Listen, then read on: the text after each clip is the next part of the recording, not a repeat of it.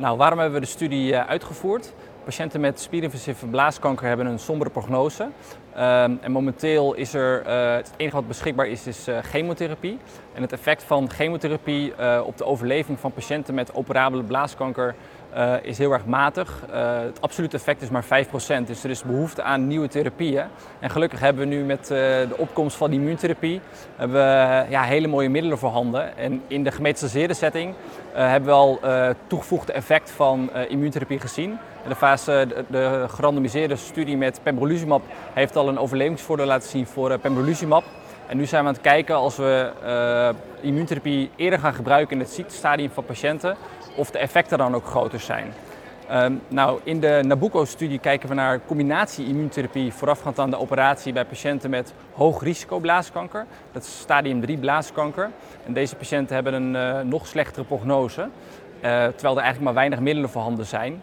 Dus in die zin vinden we het ook uh, gerechtvaardigd om daar een wat agressiever behandelschema te, te geven. Nou, in de Nabucco-studie hebben we gekeken naar uh, behandeling met ipilimumab en nivolumab uh, voorafgaand aan de operatie.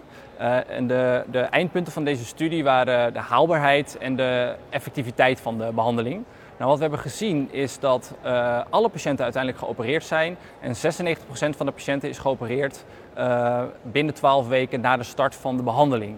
Wat we ook hebben gezien is dat 58% van de patiënten geen spierinvasieve blaaskanker meer heeft uh, ten tijde van de, van de chirurgie. En daarvan heeft 46% heeft een pathologische complete respons. Dus dat wil zeggen dat er geen uh, kanker meer aanwezig is. Uh, nog eens twee patiënten hebben een near complete response. Dat wil zeggen dat er nog maar 10% vitale tumorrest over is ten opzichte van het ja, eerdere tumorbed. Dus dat zijn fantastische resultaten voor een populatie die het eigenlijk heel erg slecht doet volgens de historische statistieken.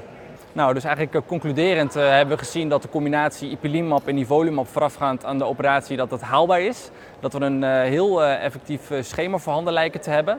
Um, en dit is voor ons ook de reden geweest om twee nieuwe cohorten te gaan includeren. Waarin we de behandelschema's net wat aanpassen om te kijken of we de effectiviteit gelijk kunnen houden. En de bijwerkingen wat omlaag kunnen krijgen. Ja, dus ja, voor deze patiënten zijn er wellicht straks mogelijkheden voorhanden.